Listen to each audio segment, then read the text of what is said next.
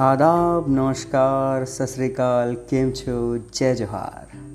Hello दोस्तों, कैसे हैं आप सब? मैं हूँ आपका दोस्त फारूक मोहम्मद। एक बार फिर हाजिर हूँ आप सबके सामने लेकर कुछ पन्ने एहसासों के। दोस्तों, कुछ महीने पहले मैंने आपसे वादा किया था कि अब मैं कुछ नया शुरू करने वाला हूँ।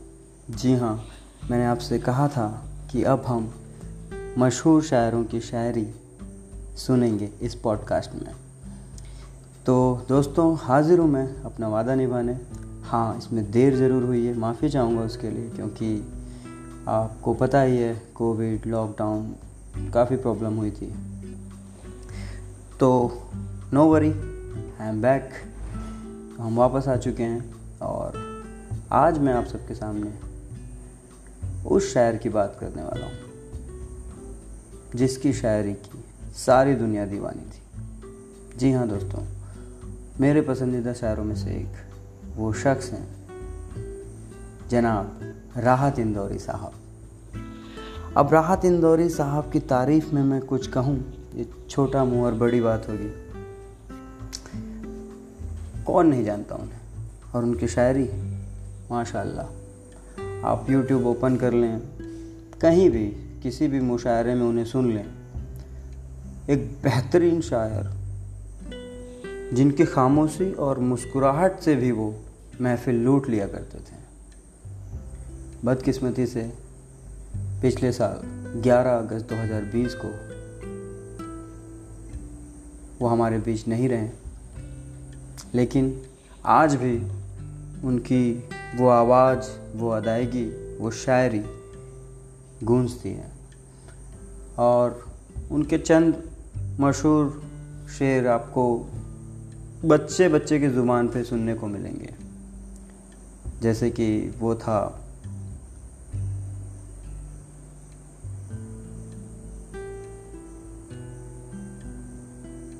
लगेगी आग तो आएँगे घर में जद कई। लगेगी आग तो आएँगे जद में घर कई सिर्फ़ हमारा ही मकान थोड़े हैं। हिंदू, मुस्लिम सबका खून शामिल है यहाँ की मिट्टी में। किसी के बाप का हिंदुस्तान थोड़ी है। और एक उनका बहुत ही मशहूर शेर था, बुलाती है मगर जाने का नहीं। बुलाती है, मगर जाने का नहीं। और ऐसे ही तमाम इनकी, इनके शेर, इनकी गज़लें महफिलों की शान हुआ करती थी। और अब भी हैं, अब भी हम उन्हें सुनते हैं। और सालों तक मुझे ऐसा लगता है कि उनके जैसा उनके जैसा कोई दूसरा शायर, शायद हिंदुस्तान में कभी हो, या होगा। तो चलिए, उनके बारे में थोड़ा सा आपको बताना चाहूँगा। डॉक्टर राहत इंदौरी का जन्म 1 जनवरी 1950 को इंदौर में, जनाब रिफतुल्ला और मकबूल भी के घर में हुआ। उन्होंने उर्दू में एमए और पीएचडी करने के बाद इंदौर विश्वविद्यालय में 16 सालों तक उर्दू लिटरेचर को पढ़ाया और त्रैमासिक पत्रिका शाखें का 10 वर्षों तक संपादन भी किया। पचास से अधिक लोकप्रिय हिंदी फ़िल्मों एवं म्यूज़िक एल्बमों के लिए गीत लेखन कर चुके हैं। और सभी प्रमुख गज़ल गायकों ने उनकी गज़लों को अपनी आवाज़ दी है। अब तक उनके छः कविता संग्रह प्रकाशित और समादृत हो चुके हैं। पिछले 40-50 सालों से लगातार देश विदेश के मुशायरों और कवि सम्मेलनों में इन्होंने शिरकत की है।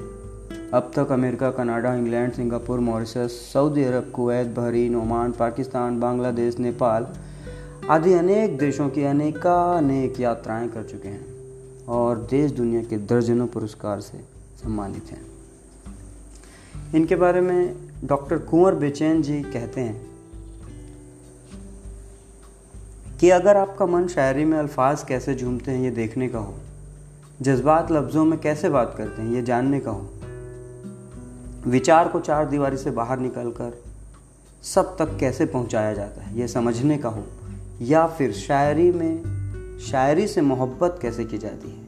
ये देखने का हो दिल के ख़त पर दस्तखत, माफ़ कीजिएगा, दिल के ख़त पर दस्तखत कैसे किए जाते हैं? ये हुनर सीखने का हो सामान्य बात को विशेष कैसे बनाया जाता है? इस प्रतिभा से परिचित होने का हो या फिर विशेष और कठिन से कठिन बात को साधारण तरीके से कहने की कला सीखने का हो तो ये सारी चीज़ें आपको एक ही व्यक्तित्व में मिल जाएँगी और उस शख्सियत का नाम है जनाब राहत इंदौरी। जिसने भी उन्हें मंच पर कविता सुनाते हुए देखा है, वो अच्छी तरह जानता है कि राहत भाई लफ्ज़ को केवल बोलते ही नहीं, उसको चित्रित भी कर देते हैं।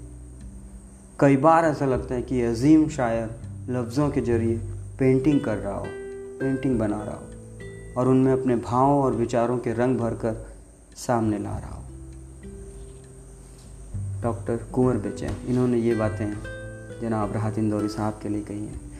तो दोस्तों, यूँ तो उनके कई शेर, कई गज़लें बहुत फ़ेमस हैं। वो जहाँ भी जाते थे, उन्हें उन गज़लों को सुनाना पड़ता था, कहना पड़ता था।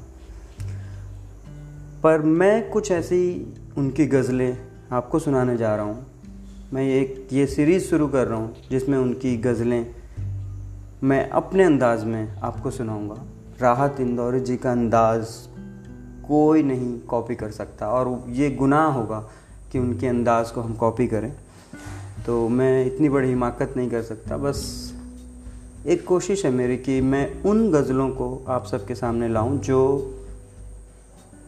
ज़्यादातर आपको सुनने को नहीं मिलती, कम उन्होंने पढ़ी हैं या सुनाई हैं।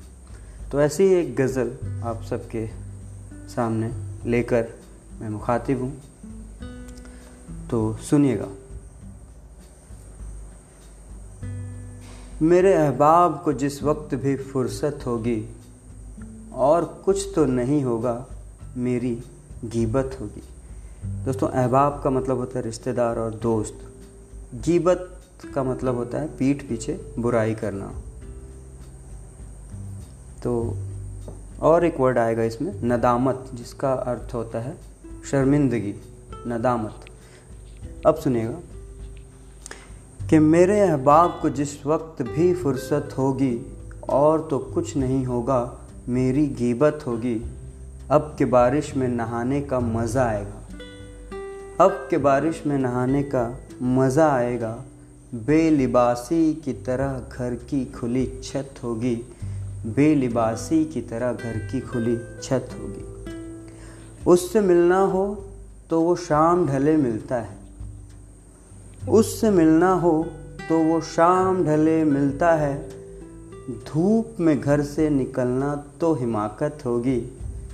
धूप में घर से निकलना तो हिमाकत होगी। शाम जब वापसी होगी तो हमेशा की तरह। शाम जब वापसी होगी तो हमेशा की तरह। घर की दहलीज के पत्थर से नदामत होगी। घर की दहलीज के पत्थर से नदामत होगी। माँ के कदमों के निशा हैं कि दिए रोशन हैं। माँ के कदमों के निशा हैं कि दिए रोशन हैं। गौर से देख, यहीं पर कहीं जन्नत होगी। गौर से देख, यहीं पर कहीं जन्नत होगी। तो दोस्तों, कैसा लगा ये एपिसोड? आपको ज़रूर बताइएगा।